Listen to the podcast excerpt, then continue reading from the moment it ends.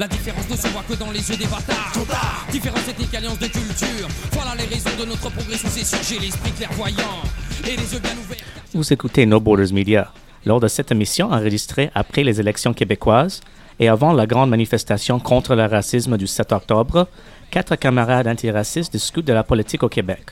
Notre discussion comprend Safa Chabi de Montréal, Simon du collectif Emma Goldman à Saguenay, Maxime Fortin de Québec et moi, Jaggy Singh de No Borders Media. Pendant une heure, nous discutons et partageons nos points de vue sur l'élection du CAC, la normalisation du racisme au Québec et la collaboration antiraciste pan-québécoise. Cette discussion a été enregistrée dans la nuit du 3 octobre 2018 pour No Borders Media. Ok chaîne, je reprends pour faire monter la tranche. J'augmente le volume et là tout s'engonfle m'appeler mon cerveau file J'ouvre les yeux, les faussaires sont partout. Oui ces individus qui crachent sûrement sur le pen Et entretiennent le même style de haine. Du genre complètement manipulé par des pseudo-suppos de prophètes Le décalage est certain, mais maltraitant le bâtard. Qui se dit blanc, qui se dit beurre, qui se dit noir. Bonsoir tout le monde, ça c'est No Borders Media, Média contre les frontières, un autre podcast sur la politique ici au Québec, cette fois après les élections, cette fois avec trois militants militantes et moi euh, de partout le Québec pour euh, réf- réfléchir un peu sur euh, notre contexte actuel dans le, avec l'optique de opposer le racisme, op- opposer toute forme d'oppression.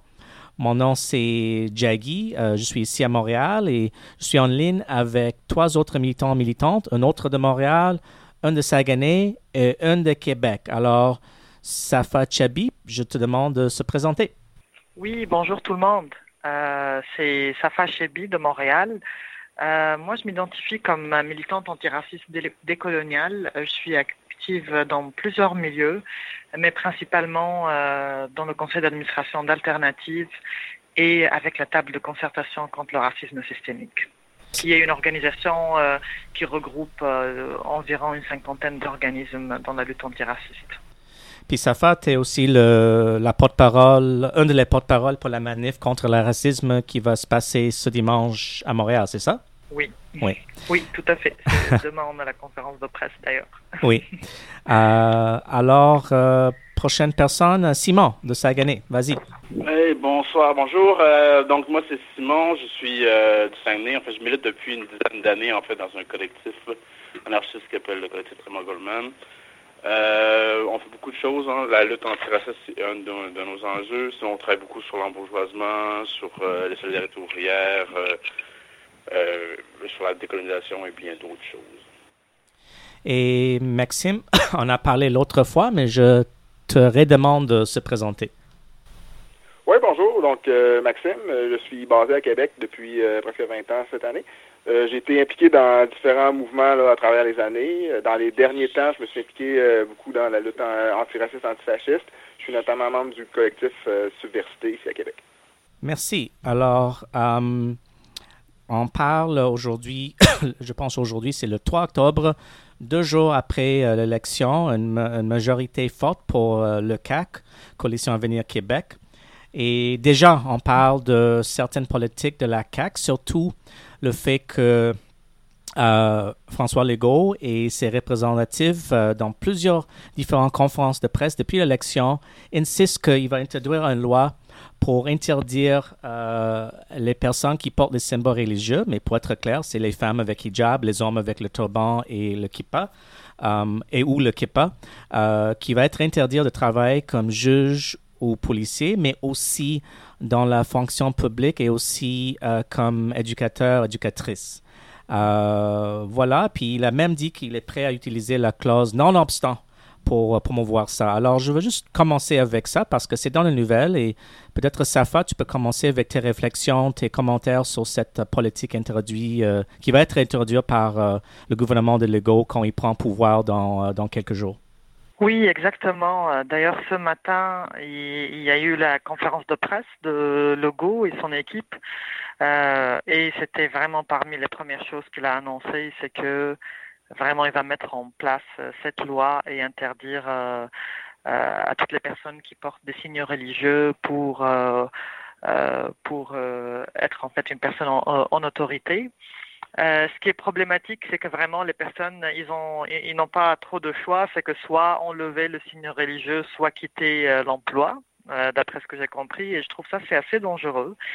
Euh, et euh, c'est, c'est, et ça, et ça va avoir vraiment beaucoup d'impact sur les prochaines années et que des personnes vont se retrouver euh, euh, en chômage et vraiment dans des situations précaires et on va les précariser encore plus.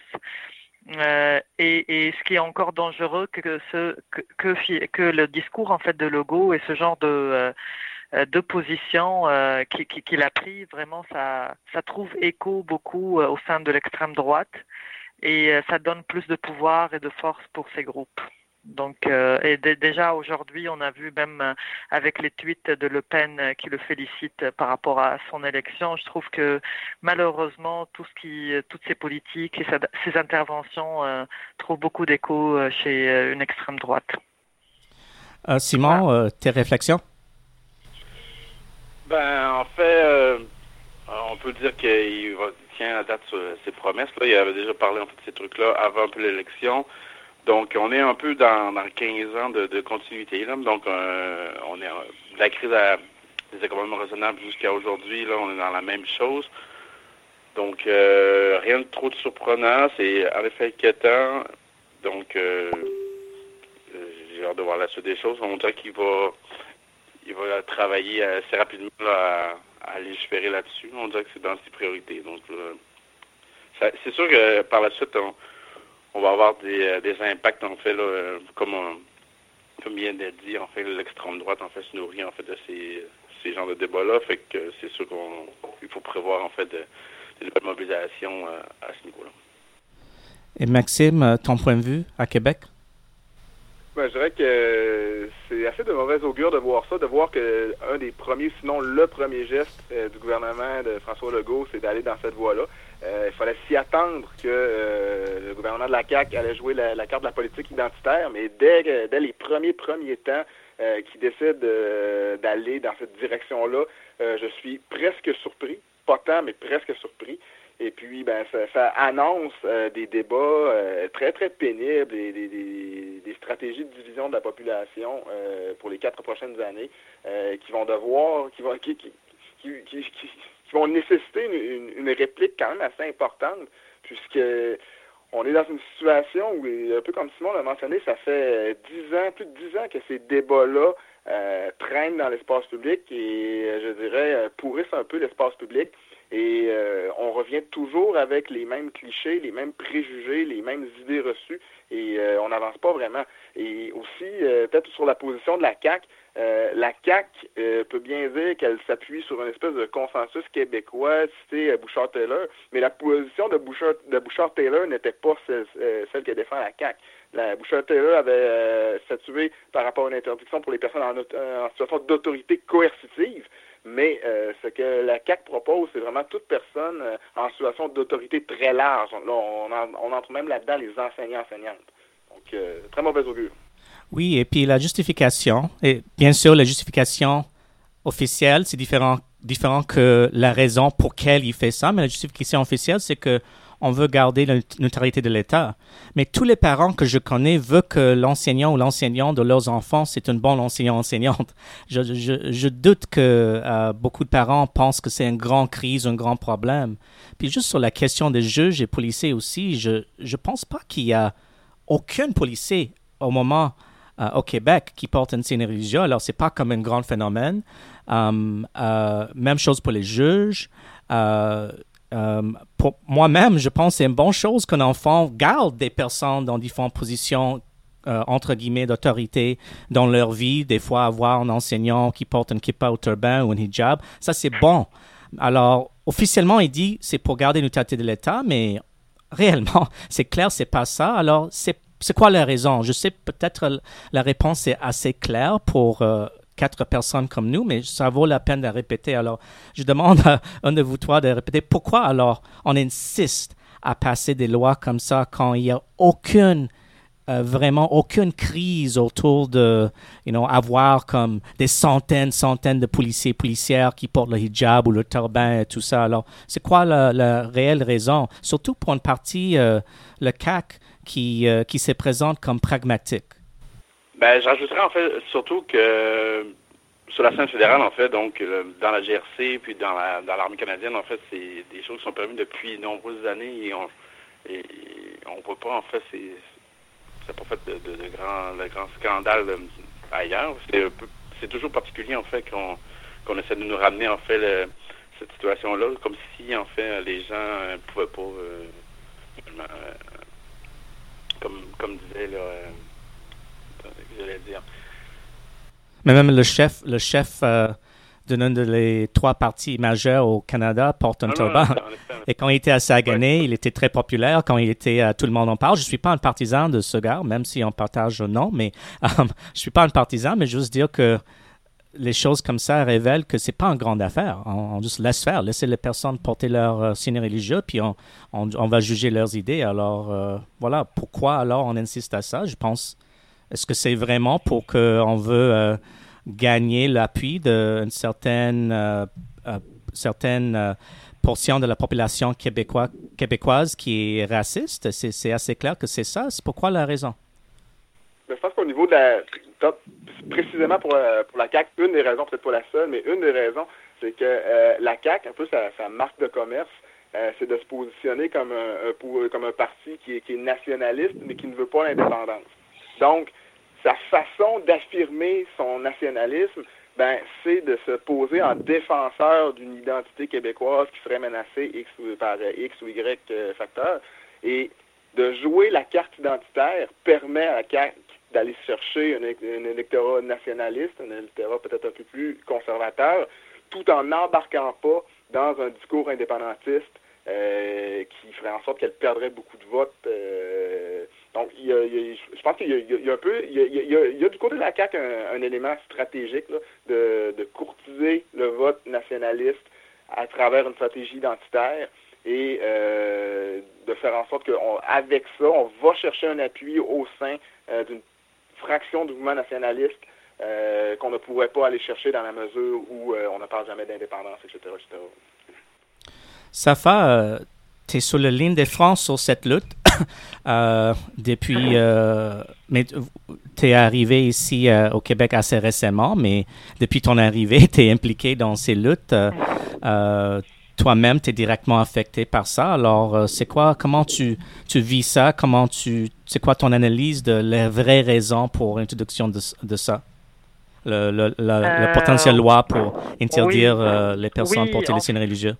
Oui, en fait, euh, moi, certainement, la lutte antiraciste, c'était pas un choix euh, que, que, que j'ai choisi juste euh, du jour au lendemain, mais vraiment, c'est une lutte qui a été imposée parce que euh, malheureusement, en fait, euh, on voit surtout euh, le ciblage ou l'instrumentalisation, surtout de la femme musulmane, qui est devenue, quand on parle de femme musulmane, malheureusement, on cible toujours la femme qui porte le voile et qui est devenue comme l'image ou le symbole représentatif de la femme musulmane au Québec. Il est l'unique. D'ailleurs, quand on parle de femme musulmane, on représente toujours des femmes voilées et je trouve ça c'est problématique parce que d'une part, il y a une forme d'essentialisation de la femme musulmane.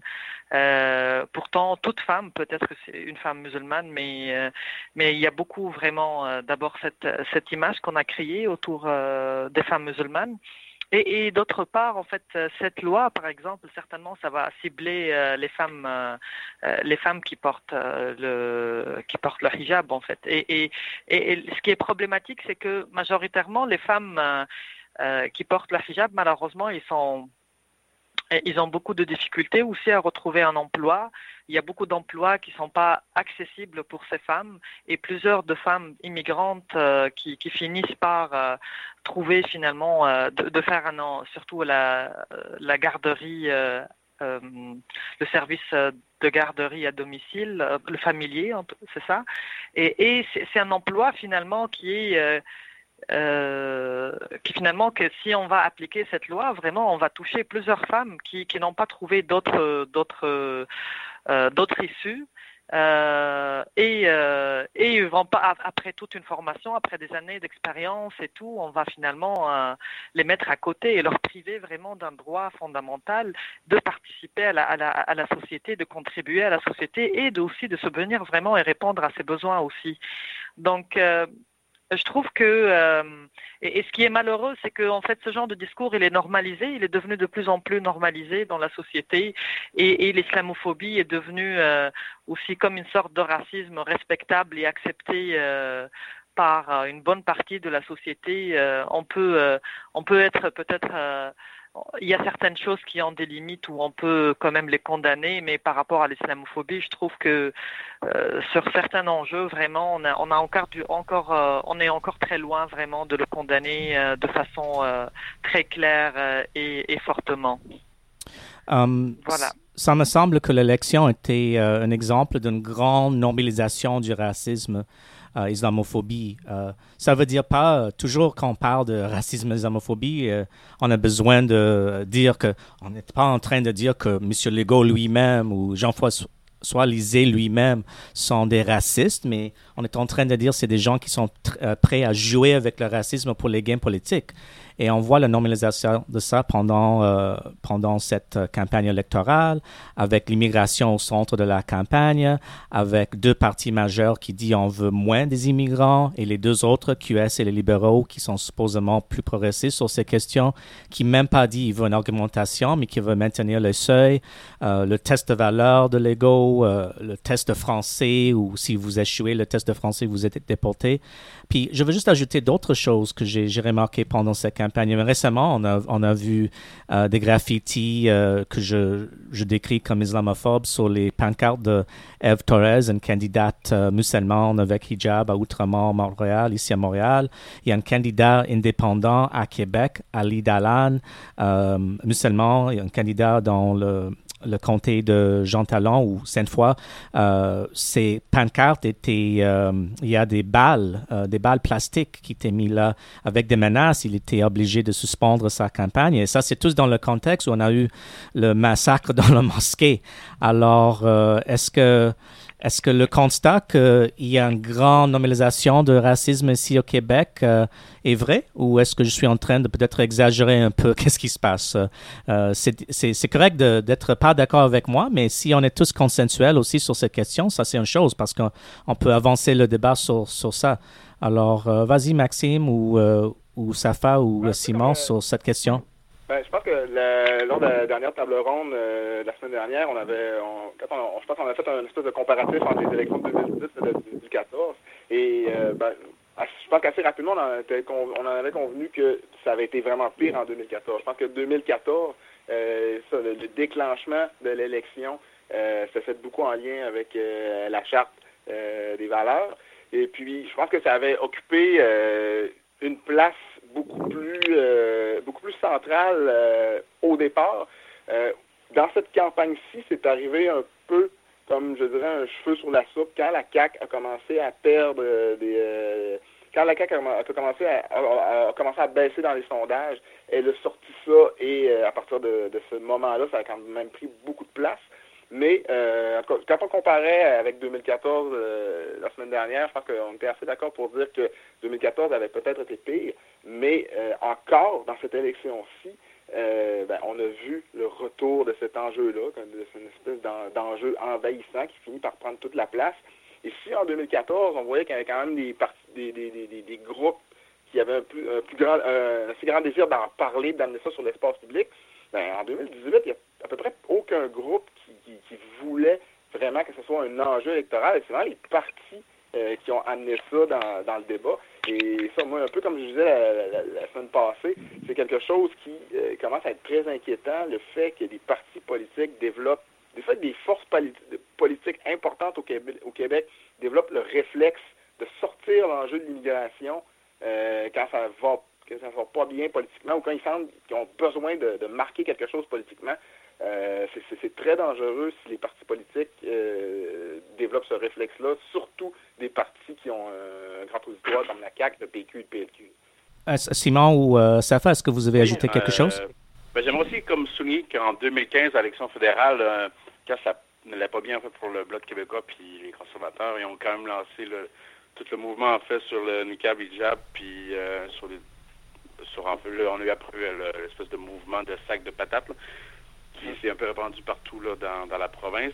Donc, il y a eu quelques événements comme ça. Mais Simon, décris, décris, cette, décris cette mouvement sac, sac de pétage. Je connais, euh, je, je, sais c'est quoi, mais peut-être il y a des auditeurs auditrices qui a oublié c'est quoi ça. Euh, l'extrême droite a fait euh, des, symboliquement quelque chose. Alors expliquez ça un peu puis continuez votre, votre pensée. Il n'y a pas de problème. Donc, on se souvient, en 2015, il y avait une Canadienne, je crois, si je me souviens bien, avait eu la permission de, de, voler là, à visage couvert avec un diable et après, ça a fait un tollé. En fait, les, en fait, le Stephen Harper, à l'époque, en fait, instrumentalisé la situation. G 17 en a profité, en fait, pour aussi relancer la, la, question identitaire, puis ramener, en fait, son parti de l'avant. Par la suite, euh, il y a eu un mouvement, en fait, qui, a émané, en fait, des mouvements de, de, de, des plateformes, en fait, comme Facebook, qui, appelait, en fait, les, les, acteurs à aller voter de façon masquée, en fait, pour dénoncer euh, cette personne qui avait obtenu la, possibilité de voter avec un, avec un voile. Donc, euh, ça amenait en fait de plein, plein de trucs, là, des gens qui allaient se prendre en photo là, avec un sac de patates notamment. Je sais qu'au Saguenay, puis au Lac-Saint-Jean, ça a été un mouvement assez fort. C'est comme, paradoxalement, j'ai jamais vu euh, une personne voilée intégrale au Saguenay. Donc, c'est aussi en région, en fait, ces, ces choses-là, c'est plus loin, donc les gens ont peur. Et euh, ça, fait boule de neige, puis les politiciens, ils savent que ça fait boule de neige. Ils, utilisent la peur comme levier politique. Puis on se souvient aussi, dans la course là, à, la chefferie en fait de, du PQ, Jean-François Lisée avait utilisé en fait la, la burqa comme un danger national à cause qu'il pouvait cacher des AK-47. Donc à chaque fois en fait qu'on essaie de d'utiliser un levier comme Maxime disait tantôt, ben, on ressort cette et malheureusement, ça fonctionne. Euh, Safa, tu as quelque chose? Sinon, je veux. Oui, euh, vas-y. Euh, oui, en fait, juste pour ajouter que euh, c'est vrai que si, si, on compare entre les deux, les deux élections, c'est clair qu'il y a euh, la carte identitaire a été plus utilisée dans les premières élections que la deuxième. Euh, pour cette année, c'était plus immigration. Euh, mais sinon, en fait, euh, malheureusement, je trouve que si le racisme et, l'islamophobie n'a pas été vraiment normalisé, on n'aura pas vraiment un 29 janvier. Et, j'ai vraiment peur que qu'il y aura d'autres événements pour les prochaines années je dirais pas c'est quoi l'ampleur de ces événements, mais euh, ça m'étonnerait pas du tout que la CAQ utilisera encore plus la carte identitaire. Elle a déjà commencé par la conférence de presse aujourd'hui euh, avec les signes religieux. Et ça, ce n'est juste euh, la, première déclaration du, parti, en fait. Donc, on a encore quatre ans. Et, euh, et vraiment, j'ai peur vraiment pour la suite, en tout cas ce qui va se passer par la suite. Et avec la normalisation de l'islamophobie, c'est clair qu'on euh, va faire, euh, on va déraper beaucoup.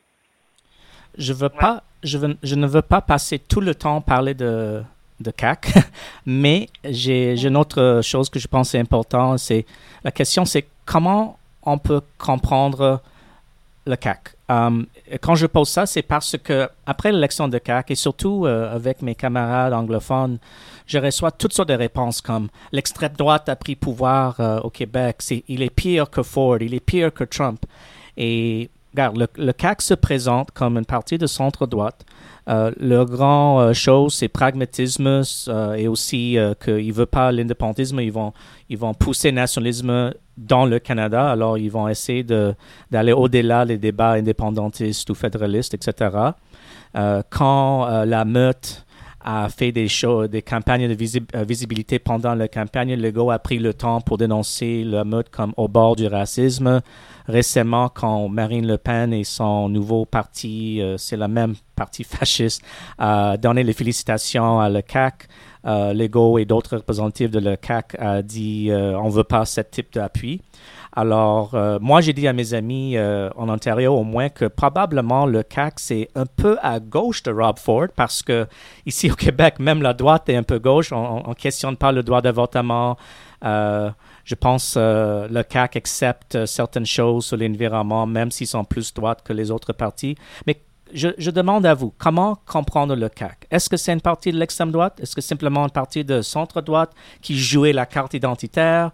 Euh, Et je pose cette question parce que je pense que c'est important d'avoir une bonne définition. On ne peut pas traiter des néonazis, des fachos, comme on traite les personnes d'extrême droite, comme on traite une parti politique de centre-droite. Alors, euh, c'est quoi vos compréhensions de c'est quoi le CAC? Euh, peut-être on peut commencer avec, avec Simon à Saguenay. Ben, ben, moi, en fait, ma perception, c'est que la CAC, c'est un parti plutôt populiste qui euh, tantôt ni gauche ni droite, plutôt identitaire sur les bords qui euh, a profité beaucoup en fait d'un désir de changement et aussi d'une faiblesse en fait euh, du Parti libéral du Québec sur le plan euh, du nationalisme, qui était plutôt un parti qui était fédéraliste et qui était pro-multiculturel. Donc c'est un peu là-dessus que, que la CAQ s'est formée.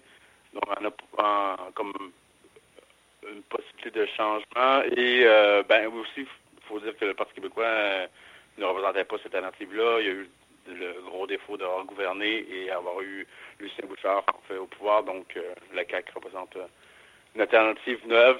Donc, on est encore dans les... Comme la DQ a pu euh, l'être, ou même le NPD, en fait, pour le Québec, il y a des gens, en fait, qui désirent un, changement. Donc, ces partis-là n'ont jamais gouverné, apparaissent comme un changement. Donc, les gens essaient. L'offre politique se ressemble quand même beaucoup. Donc, les gens se sont dit pourquoi pas? Je pense que c'est ça l'élection de la CAQ en ce moment, c'est pourquoi pas? Et euh, ben, pourquoi pas, mais ça peut être dangereux si les gens sont un peu lancés dans n'importe quoi. On verra en fait dans, quatre ans, mais c'est sûr qu'on aura des luttes à, amener. Maxime, est-ce que le CAC, c'est une partie de l'extrême droite? Non, clairement pas. Je pense que c'est une grosse, grosse erreur de considérer la CAC comme un parti d'extrême droite. Euh, c'est un parti qu'on peut considérer à droite. Euh, je ne le qualifierais pas de centre droit parce que la CAQ est un parti de droite, tout simplement. Euh, au Québec, on n'est pas habitué d'avoir des partis à gauche, on n'est pas habitué d'avoir des partis à droite, on est habitué d'avoir des partis de centre droit, de centre gauche et des formations très marginales aux extrêmes. Et même là, il y en a très, très, très peu. Donc, un vrai parti de droite, je pense qu'on n'est pas habitué de voir ça et on voudrait à tout prix qu'il soit proche du centre ou proche des extrêmes. Non, moi, je pense que la CAQ est un parti de droite euh, beaucoup plus opportuniste que d'autres choses. Euh, il y a un élément très, euh, très populiste. Et à quelque part, je pense qu'il y a un lien entre son pragmatisme et, l'opportunisme. Dans le fond, c'est que la, CAQ est tellement pragmatique que lorsqu'il y a une opportunité possible, elle, va toujours la prendre. Elle ne va jamais refuser une opportunité de faire des gains politiques, peu importe ça, ça implique de dire n'importe quoi ou d'être incohérent. Donc, la CAQ amène vers elle des gens qui ont beaucoup de récriminations à faire à, que ce soit aux libéraux, au PQ, au système, etc., etc. Donc, euh, la, la, la, CAQ a su capter quand même un, grand mécontentement populaire. Et c'est pour ça qu'elle est au pouvoir aujourd'hui. Euh, mais si on fait une analyse quand même sérieuse de son programme, de, de, de, ce qu'elle propose, euh, il y a des choses qu'on retrouve plus au centre droit, il y a des choses qu'on retrouve plus à droite. Il y a peut-être au niveau identitaire que là, la CAQ euh, c'est peut-être là où, euh, contrairement aux autres partis politiques, euh, peut-être à part le PQ dans les dernières années, la, CAQ au niveau identitaire, c'est quand même assez démarqué. Puis c'est peut-être ça qui nous donne l'impression qu'elle fricote avec l'extrême droite. mais souvent quand on regarde, quand, on fait une analyse des, des militants militantes de l'extrême droite québécoise, euh, souvent ils sont un petit peu plus proches des réseaux du PQ que ceux de la CAQ. Donc, euh, la CAQ n'a pas un ancrage très idéologique. Euh, il y a beaucoup de gens qui ont voté pour la CAQ, qui n'ont pas voté qui n'ont pas voté pour la CAQ parce que c'est un parti de droite et parce qu'ils sont de droite qui voulaient un changement, un virage à droite. Mais moi, j'ai, je suis convaincu que plusieurs électeurs de la droite, de, la CAQ n'assument pas vraiment que c'est, pas vraiment que c'est un parti de droite. Moi, j'ai un de mes oncles qui a voté pour la CAQ et grosso modo, pendant toutes les années libérales, tout ce qu'il a fait, c'est critiquer les libéraux et chialer contre l'austérité libérale. Donc, euh, c'est la situation bizarre, je dirais, dans laquelle on se retrouve en ce moment. Safa, tu, tu partages l'analyse de euh, nos camarades? Oui, partage, je partage euh, tout à fait. Je dirais que c'est ça, la CAQ, en fait, c'est un parti qui a certainement des politiques à droite, je dirais pas vraiment de, c'est un parti d'extrême droite, mais c'est clairement avec ses politiques, ce qu'il propose, c'est tout à fait à droite. Euh, il est aussi comme euh, comme vous l'aviez dit en fait populiste et surtout opportuniste, donc euh, il va pas hésiter à, à utiliser n'importe quelle carte, qu'elle soit identitaire, qu'elle soit n'importe quelle carte, vraiment pour pour marquer des points. Euh, mais par contre, je trouve que euh, son discours et ses politiques vraiment trouvent écho au sein des, euh, des forces d'extrême droite. Donc, et ça m'étonnerait pas du tout que parmi ses électeurs, il y aura une bonne partie de l'extrême droite. Nous sommes quatre militants militantes de gauche. je pense on est trois et demi personnes anarchistes même. Je, je laisse vous deviner c'est qui l'anarchiste 50%. mais euh, alors, mais je, je pense, euh, on est tous d'accord que c'est seule la lutte qui paie. C'est-à-dire, c'est pas avec euh, des stratégies électoralistes qu'on fait des bons, les vrais changements. C'est en organisé dans nos communautés, dans nos quartiers, dans nos places, lieux de travail, avec des personnes directement affectées qu'on peut faire des changements. Alors, euh, je, veux, parler de ça euh, concernant les luttes contre le racisme. Euh, ce dimanche, il y aura une manifestation contre le racisme. C'est planifié dans le, même, type d'organisation qu'une manif l'année passée, le 12 novembre, manif contre le racisme. Et pour introduire ce sujet, je veux juste partager une réflexion après, et puis, ça fait, on a parlé de ça beaucoup parce que nous deux, on était impliqués dans cette euh, manif. Toi, toi, étais à, l'époque euh, le porte-parole encore et aussi euh, quelqu'un qui a parlé de la manif. Et les réactions des médias, c'était, vraiment intéressant à cette manif. Um, le média anglophone a dit voici une manif contre le racisme, voici ce que les gens disent. Mais beaucoup de médias francophones, et pas juste les médias um, comme Québécois et tout ça, mais même Radio-Canada a dit ça c'est une manif contre le racisme, alors vous êtes en train de dire que les Québécois sont des racistes. Vous êtes en train de traiter les Québécois racistes. Et logiquement, ça fait pas du sens. Si je fais une manif contre la pauvreté, ça veut dire pas que je pense que tous les Québec sont pour la pauvreté. C'est parce qu'il y a un problème et on veut, euh, on veut dealer avec ce problème. Mais je vois un grand angle mort de parler du racisme ici au Québec euh, en français il y a certains anglais en anglais aussi, et je ne suis pas en train de dire que les francophones sont plus racistes que les anglophones, pas du tout, mais on est ici au Québec, en train de parler en français, en train de parler des problèmes ici au Québec où on tous vit. Et euh, pourquoi cet angle mort? Quand on parle de racisme, soudainement, on est en train de dénoncer tous les Québécois comme racistes. C'est une chose qui a joué pendant la campagne électorale, quand, quand Legault a utilisé ça contre Couillard. Mais en général, on voit ça aussi euh, même parmi des personnes assez mainstream. Alors pourquoi cet angle mort? Comment on peut expliquer ça et comment on peut avoir des stratégies pour dealer avec ça? Peut-être on peut commencer avec euh, Maxime. Vas-y, Maxime. Ben, je pense que dans le récit collectif national des Québécois, les, Québécois se, se, voient comme les victimes principales du racisme.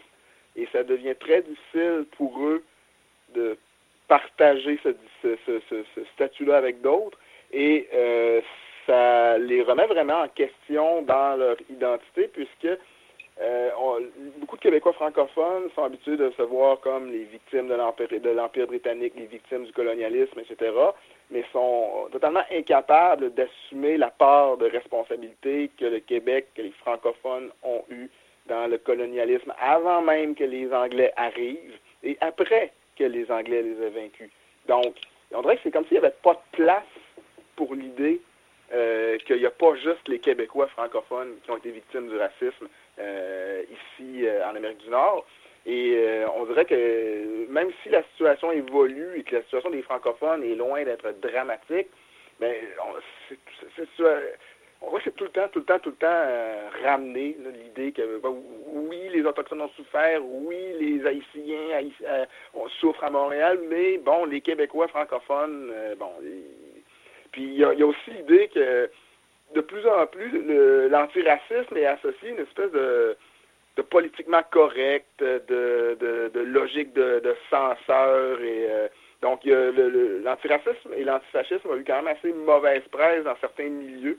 Donc, euh, en ce moment, euh, je pense que c'est ces deux facteurs qui, font en sorte que c'est des fois assez difficile d'arriver sur la place publique et dire qu'on amène un discours antiraciste et que c'est légitime et nécessaire. Safa, qu'est-ce que tu penses?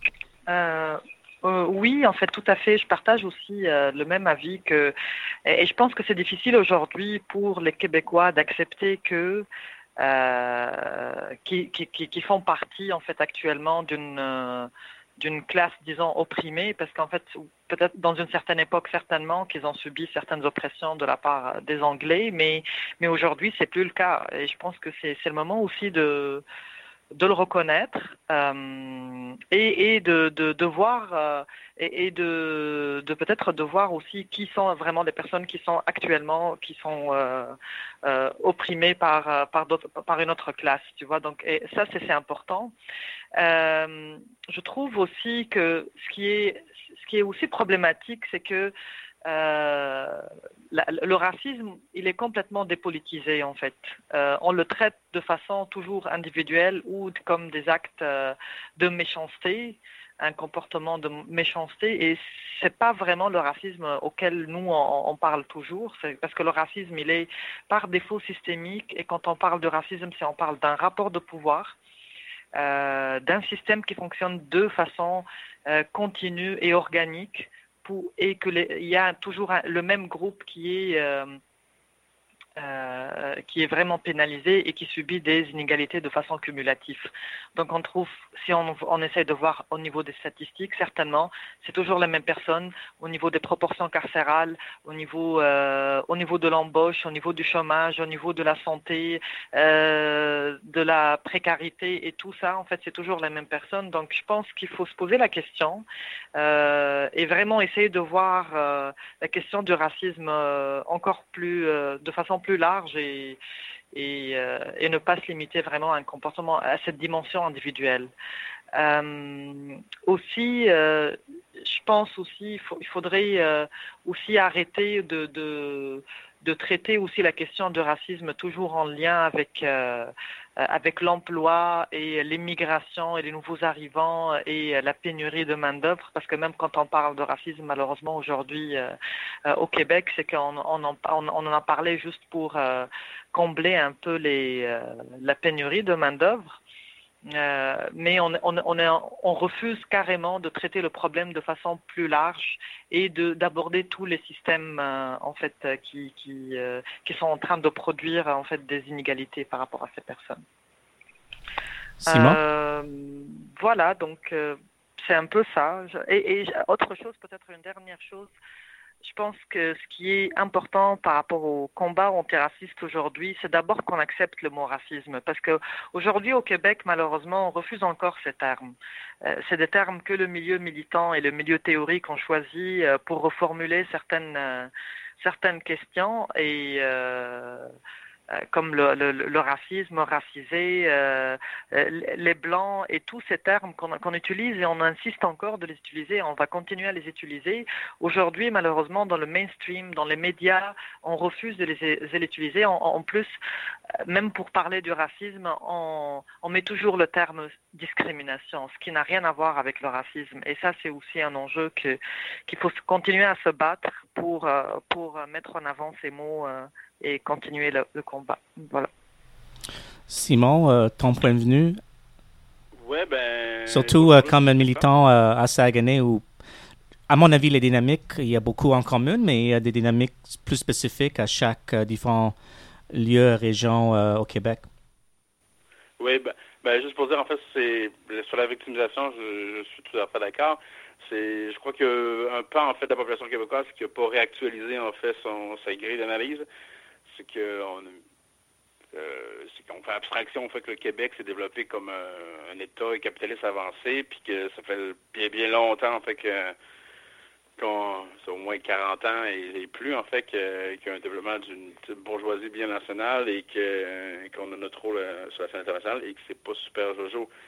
Donc euh, la question de la victimisation, c'est aussi c'est tout en en oubliant en fait tous les gains qui s'est fait en fait sur la sur la reconnaissance en fait du de, de la diversité qui peut exister ici. Mettons comme comme on peut dire la nation française, euh, donc en Amérique. tout ça pour dire en fait que bon, ça, il y a la question nationale qui, euh, qui fait en sorte que au-delà de tout ça, donc dans le, le discours puis dans l'analyse en fait, comment c'est fait, en sorte que les gens peuvent pas penser qu'ils peuvent eux-mêmes opprimer des gens. Et euh, bon, on pourra parler des, questions autochtones, en fait, qui euh, totalement aussi là, pour les euh, c'est en mesure où euh, comme si les blancs en fait euh, francophones auraient été des, meilleurs colonisateurs que les que les blancs britanniques. Puis au Saguenay, en fait, c'est un peu ça qu'on voit aussi. C'est comme les, les Autochtones, en fait, sont totalement invisibilisés. On est donc bien comme un peuple accueillant, mais une population accueillante, c'est souvent ça qui, que les gens disent en fait de la région, mais mais la cache la réalité que c'est difficile en fait quand on s'appelle autre chose que Tremblay de trouver un emploi, de trouver des appartements de qualité. Euh, il y a plein de monde en fait qui se font euh, dans la rue, euh, que c'est difficile parce qu'ils sont des personnes racisées. Parce qu'au Saguenay, ça s'est développé avec l'arrivée de l'université. Donc, il y avait un peu plus euh, de, gens en fait sur l'immigration, donc cette réalité-là est plus présente. Mais c'est un peu un échec. Là. Les gens, en fait, euh, essaient de rester en fait au Saguenay, qu'est-ce qui arrive? Mais finalement, c'est toutes les vagues d'immigration, il y a eu des vagues euh, de Vietnamiens, euh, de Colombiens euh, durant les dernières années. Ben, la majorité des gens sont partis, faute euh, capable de s'adapter en fait à cette réalité-là, euh, à cause aussi du racisme qui pouvait être vécu, à cause euh, de, de, de- manque de diversité. Puis finalement, au final, l'expérience euh, pour ces gens-là, c'est pas super positif. On est euh, tous, nous quatre, des euh, militants militants du terrain aussi, de nos quartiers, de nos villes, de, nos régions.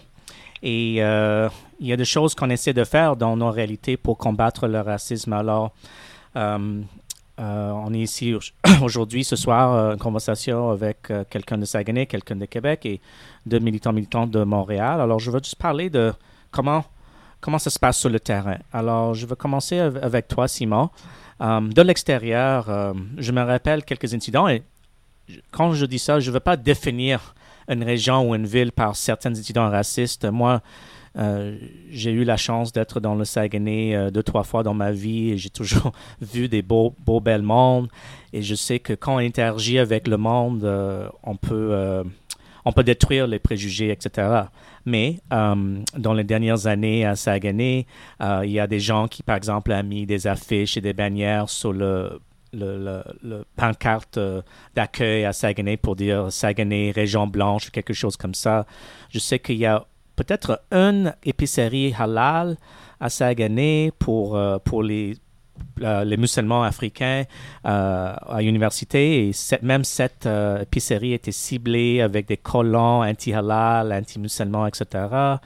Euh, parler de... Et puis, bien sûr, euh, certains groupes d'extrême droite essaient d'être actifs, mais je sais qu'il y a une bonne réponse antiraciste aussi. Alors, parler un peu de comment ça se passe sur le terrain à Saguenay pour combattre le racisme. C'est une grande question, mais donnez le point que vous pensez c'est saillant et important de partager avec nous ce soir. Oui, euh, ben, au Saguenay, en fait, ça fait une dizaine d'années qu'on, une, euh, un groupe en fait qui s'implique beaucoup là, euh, sur la question en fait, de, l'antiracisme. À chaque fois, il y a eu beaucoup de groupes là, qui ont émergé. On parle de la Fédération québécoise de souche, la société euh, quelque chose. c'est des ultra cathos. euh, après, on a eu en fait la, dernière mouture en fait de l'extrême droite là, avec les SA, le Storm Alliance et la Meute en fait qui c'est un peu des, euh, des matantes et euh, des mononcles en fait qui sont qui ont émergé là, euh, suite à la charte des valeurs et euh, aussi avec l'élection en fait du euh, de, de Justin Trudeau fédéral. Donc euh, le portrait est là, mais ça, la, notre a, toujours été la même en fait, c'est qu'on qu'on essaie de montrer la solidarité avec les premières personnes qui sont euh, victimes en fait. Donc euh, quand c'était le temps en fait de de qu'il y a eu du sang de part en fait euh, à la mosquée, on a on a mobilisé la communauté, euh, ben, la, commu- la communauté antiraciste, puis on- pour montrer notre solidarité avec les gens euh, de la communauté musulmane du Saguenay. On a fait la même chose avec euh, un commerçant en fait qui s'appelle Marcelin. On est en train de discuter qu'est-ce qui se passe sur le terrain et Simon vient de décrire un peu certaines considérations en réalité à Saguenay.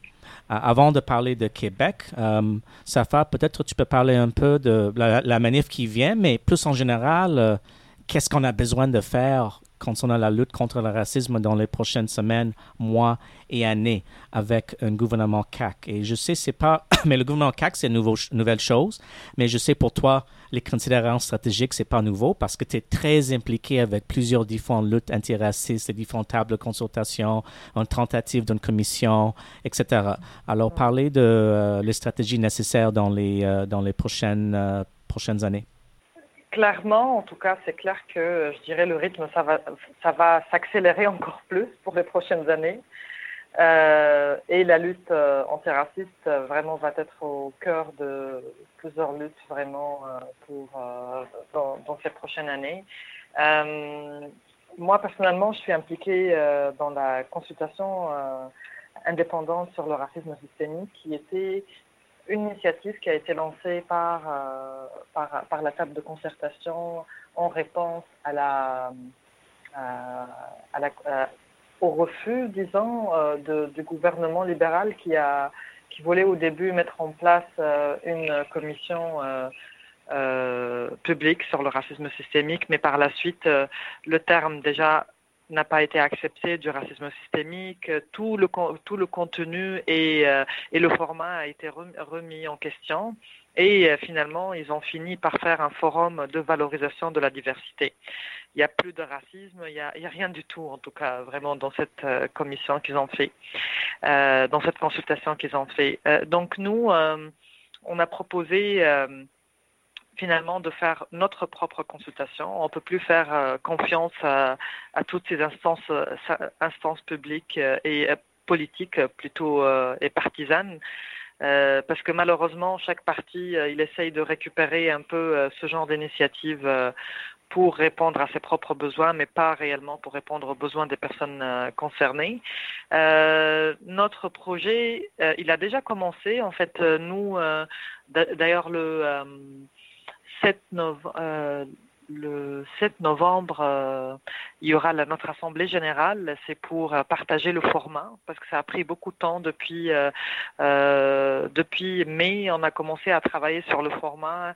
On a fait plusieurs assemblées avec les membres de la table qui, qui regroupe actuellement une cinquantaine d'organisations.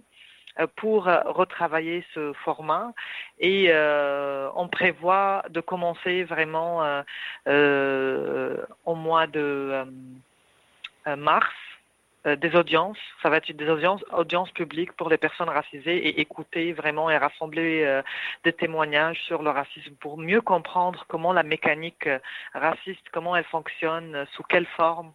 et finir, bien évidemment, à la fin du processus, de produire un rapport avec des recommandations qui sera destinées à toutes les instances concernées, en fait, que ce soit public ou autre, ou parapublic ou autre, pour euh, que ces recommandations soient prises en considération.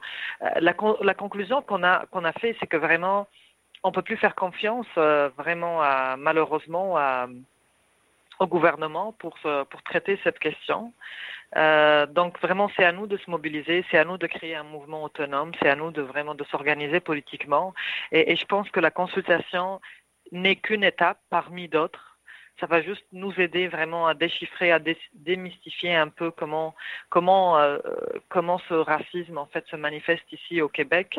Et par la suite, clairement, il y aura d'autres étapes euh, en termes de mobilisation. Il faut continuer vraiment à travailler et surtout à, créer euh, une force politique.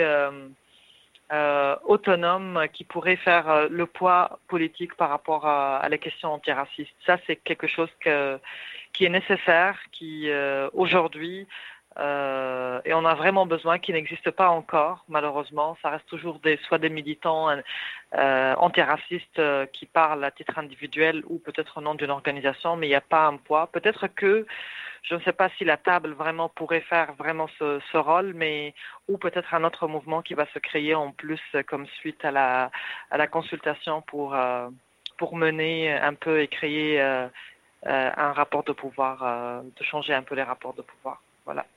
Et ça fait avant euh, l'Assemblée du 7 novembre, il y a une manif ce dimanche. Alors, parlez un peu de pourquoi cette manif ce dimanche à Montréal et c'est quoi le message?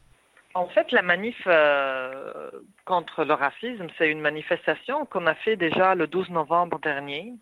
Euh, c'était pour lancer un message vraiment contre le racisme et l'objectif c'était surtout de ne pas euh, euh, de ne pas organiser une manifestation comme réaction parce qu'on fait toujours deux manifestations comme réaction par rapport à des mouvements de des groupes d'extrême droite ou ou un fake news ou je sais pas quoi donc on était toujours beaucoup en réaction surtout en lien avec le racisme donc on a décidé de faire notre propre événement euh, et euh, d'organiser une, grande manifestation contre le racisme. Et c'était vraiment une manifestation qui a très bien réussi. Euh, je me souviens pas exactement du, du, nombre de participants, mais c'était vraiment 3000, je pense, euh, euh, si je me trompe pas, en tout cas à, à Montréal. Hum, Avec et la marge de marge d'erreur, c'est entre 3000 et 12 000. Non, je pense c'est entre 3 et 5 000. 3 et 5, c'est ça. Euh, et pour cette année, c'était comme une autre manifestation, comme une suite par rapport au 12 novembre, parce que ça va, il, faut, il faudrait vraiment continuer à organiser parce que la situation ne s'améliore pas. Et, aujourd'hui, avec la CAQ, c'est encore pire. Euh, mais cette manifestation a été décidée avant même que le gouvernement soit vraiment caquiste, en fait. Donc, euh, mais certainement, avec un gouvernement de CAC, clairement, ça devient encore plus urgent et, euh, descendre dans la rue, ce n'est plus un choix. Aujourd'hui, je trouve que c'est un devoir. Il faudrait que tout le monde soit dans la rue pour euh, dire haut et fort euh, qu'on est contre le racisme et toutes ces politiques euh, de droite que ce gouvernement propose. Et je pense que pour toutes les prochaines semaines, mois ou années, en tout cas pour les quatre ans, euh, il y aura un grand travail de rue et on sera surtout dans la rue. Maxime, euh, on est en train d'avoir un aperçu de la lutte sur le terrain euh, dans nos propres villes, euh, Saguenay, Montréal. Donnez votre, point de vue sur la lutte sur le terrain à Québec. Surtout, you know, c'est une place qui est considérée comme une, place où l'extrême droite, le droite néo-nazi et Radio Poubelle sont relativement très actifs comparé aux autres lieux ici au Québec. Oui, ben à Québec, euh, depuis euh, plusieurs années déjà, il y a eu un certain euh, pourrissement de la situation. Là. Ça a commencé avec le, les radios poubelles, tout le discours que, que, que ces radios-là amenaient dans l'espace public. Et puis, ben, quelques années plus tard, ben, a commencé à apparaître des groupes d'extrême droite euh, ça a commencé avec euh, le Québec Stomper Crew qui, de petit à petit, est devenu euh, le groupe néofasciste Atalante. Et un peu dans les mêmes mois, on a vu l'apparition de la meute, de Storm Alliance, des soldats d'Odin. Et malheureusement, ben, ces organisations-là ont à peu près tous leurs chefs ou leurs organisateurs dans la région de Québec. Atalante et Bateau Centre-Ville, euh, la Meute, Storm Alliance euh, sont surtout en banlieue. Donc, euh, la région de Québec est quand même devenue, euh, pas un bastion, mais c'est devenu un, terreau assez fertile pour l'extrême droite. Et bien évidemment, ça, ça, ça amenait à, à, des répliques, amenait à, à faire quelque chose en, en, réaction à ça. Et euh, ben, il y a eu différentes initiatives, euh, notamment euh, l'initiative Bienvenue aux réfugiés. suite à la tuerie qu'il y a eu à la mosquée, il y a eu plusieurs élans de solidarité qui ont été très intéressants aussi. Euh, mais euh, à partir du moment aussi les groupes d'extrême droite ont commencé à prendre de plus en plus la rue, ben, il a fallu à quelque part aussi, nous aussi, prendre la rue. Et euh, ben, ça a commencé le 20 août, où, euh, moment où euh, il y a eu une mobilisation pour contrer la manifestation de, la meute. Et manifestation qui a été organisée en quand même assez peu de temps, qui a eu quand même un vif succès et qui, a contraint la meute à passer de longues heures dans un stationnement.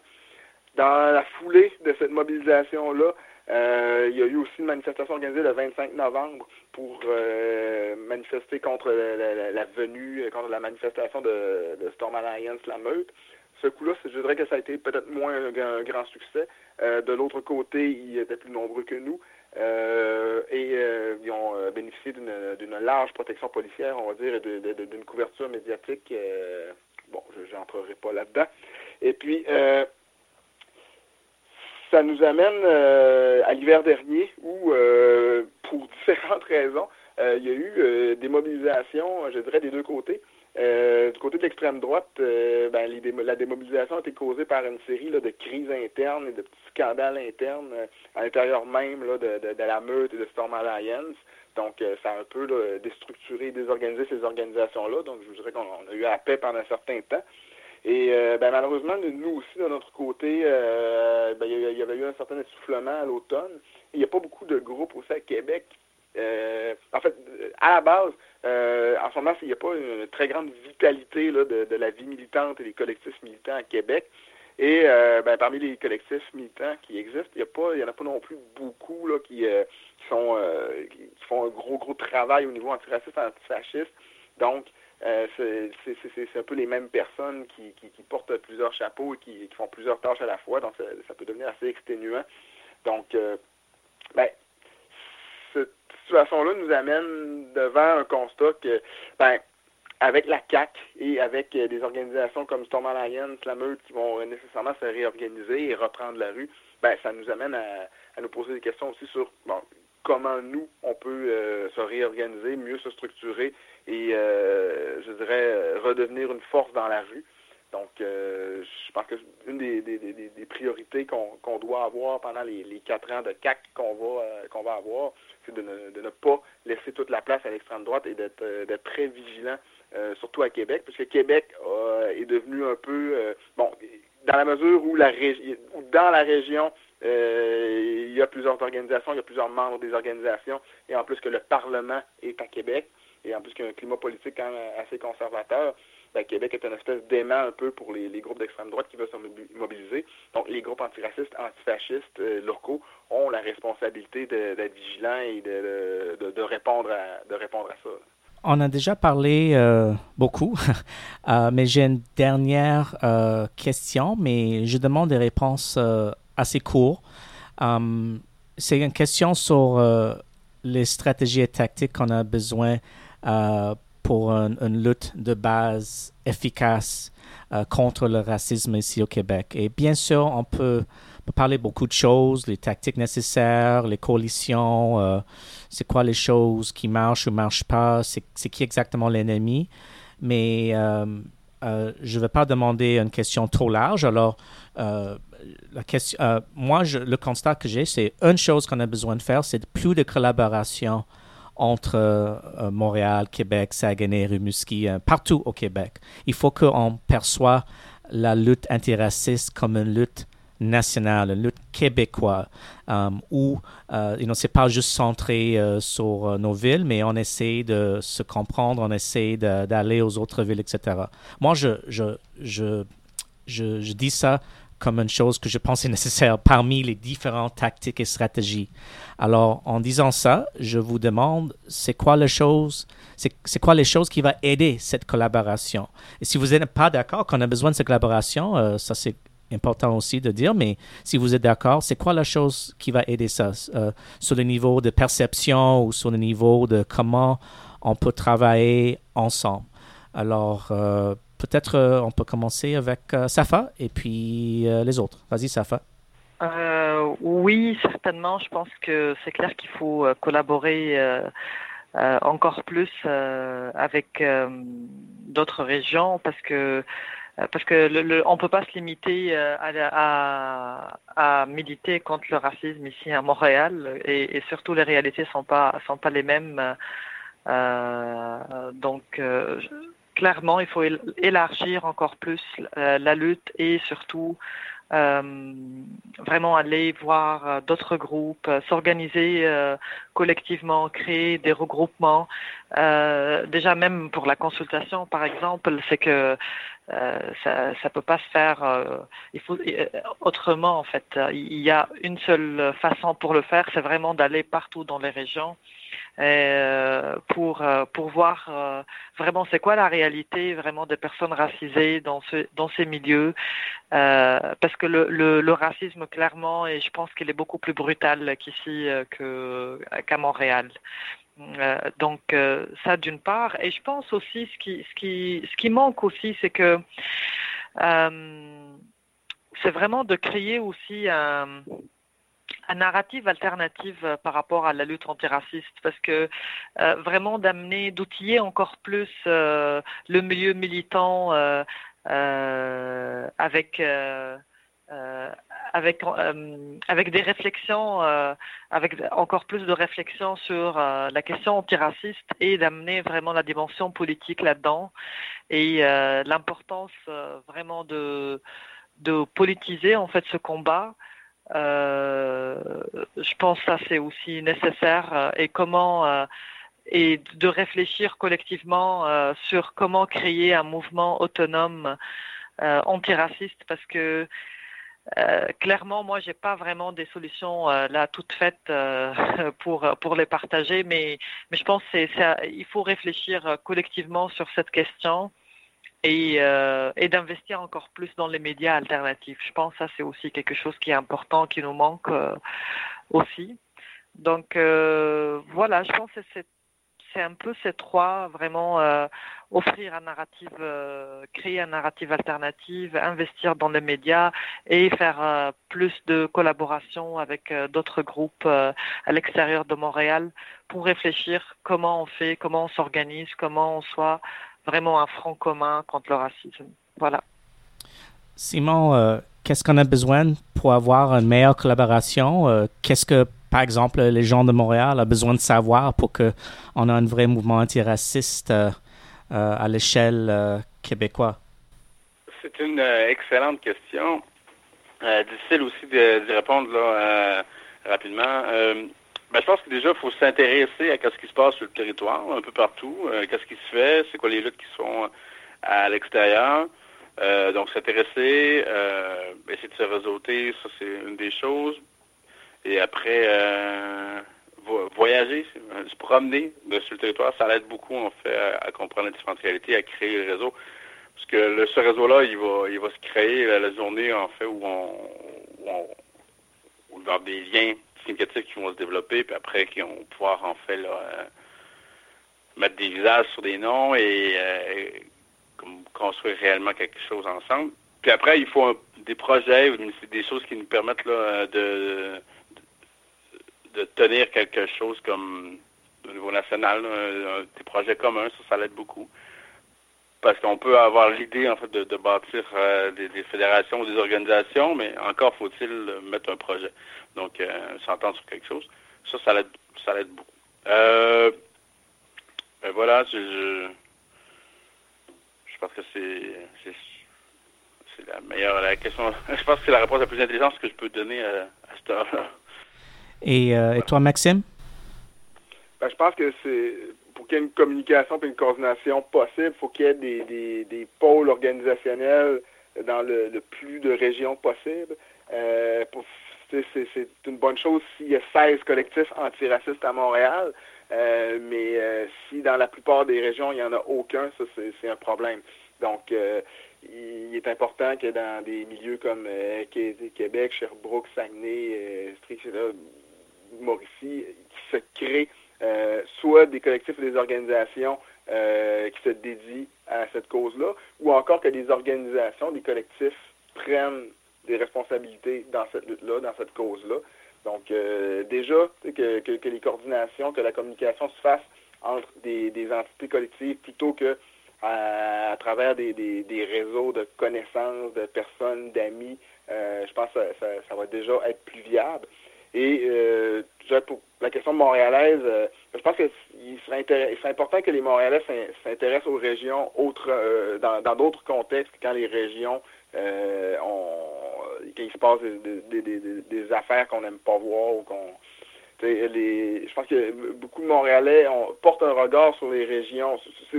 en fait, je pense qu'il y a beaucoup de Montréalais qui ont une espèce de rapport aux régions, qui c'est soit l'indifférence, soit la, consommation par la villégiature ou encore euh, une espèce de, regard hautain méprisant.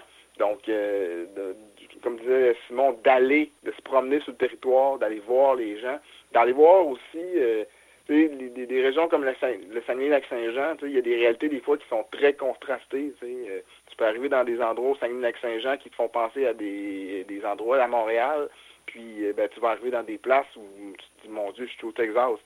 Fait que de ne de, de, pas assumer que les, les, régions sont des, des blocs monolithiques, de, de, de s'intéresser un peu plus à la, à, la réalité euh, locale. pour euh, répondre vite, vite à, ma propre question, euh, ma réponse, ça ressemble des éléments de les choses que vous avez toi dit. ce projet No Borders Media, ça c'est l'élément médiatique pour qu'on peut partager, etc. mais je pense que la chose la plus importante, c'est promener, voyager, voir face à face chacun, d'avoir une curiosité de qu'est-ce qui se passe dans, dans chaque région. Euh, et comme, comme tu as dit, Maxime, pas juste quand il y a mauvaise chose qui se passe, mais aussi c'est quoi les luttes qui animent les gens, c'est quoi les histoires de région, c'est quoi les histoires de relations autochtones, non autochtones. Euh, alors, euh, pour moi, ça c'est essentiel qu'on fait ça. Euh, c'est pas toujours facile. c'est une grand, grand province, Québec, et, euh, les distances sont énormes des fois, um, mais euh, je pense que c'est essentiel. Et là, organiquement, je pense qu'on va avoir euh, les structures nécessaires pour, pour avoir une lutte durable, mais au minimum, on a besoin d'être dans les pique-niques antiracistes à Saguenay ou les, les, les manifs antiracistes à, à, Québec, mais aussi d'autres moments où on peut, on peut jazzer et interagir ensemble. C'est pas c'est pas une grand, grand euh, idée que j'ai eue. C'est une chose normale, mais c'est une chose qui malheureusement manque, à mon avis, qui manque euh, dans les dernières années dans les luttes euh, antiracistes. Garde, Simon, Safa et Maxime, on a parlé beaucoup, mais je pense qu'à un moment donné, on a besoin de terminer cette discussion en français. Alors, merci Maxime Fortin à Québec, Simon du collectif Emma Goldman à Saguenay et Safa Chabi ici à Montréal. Merci pour participer dans cette table ronde de No Borders Media. Merci. Merci l'invitation. Merci à toi. La différence ne se voit que dans les yeux des bâtards. Différence ethnique, alliance de culture. Voilà les raisons de notre progrès c'est J'ai l'esprit clairvoyant et les yeux bien ouverts car j'aspire. Vous venez d'écouter une discussion sur la politique au Québec, après les élections et avant la grande manifestation contre le racisme, avec Safa Chebi de Montréal, Simon du collectif Emma Goldman de Saguenay, Maxime Fortin de Québec et Jackie Singh de No Borders Media. No Borders Media, basé à Toronto et à Montréal, est un réseau de médias autonomes de gauche. Nous partageons et créons des contenus qui soutiennent les luttes des communautés en résistance en mettant l'accent sur les luttes d'autodétermination des peuples autochtones, des migrants, des réfugiés et des personnes racisées des classes populaires, tout dans le contexte de l'opposition au capitalisme et au colonialisme. Nous sommes au début de notre projet de médias indépendants. Pour rester en contact, envoyez-nous un courriel à No Borders Media Network à gmail.com ou recherchez No Borders Media sur Facebook, Twitter ou SoundCloud. Beaucoup plus à venir dans les prochaines semaines et mois. Le décalage est certain, mais ma tête en le bâtard. Qui se dit blanc, qui se dit beurre, qui se dit noir. NTM et l'impact, sans aucun sens ou taxe. Sur les joueurs de toute attaque, des ennemis de la liberté. Fils de pute qui récitent ce but dans les préjugés dépassés. Pompéda, pompéda. Ankylosés par les années, quand à nos pères endoctrinés par leurs aînés sont déjà prêts à assurer la relève. Donc une seconde attention. Car préalablement, toujours sans faux semblant, la société multiraciale va de l'avant, je suis Renan, c'est un bravant. Et pourtant dans nos veines coule.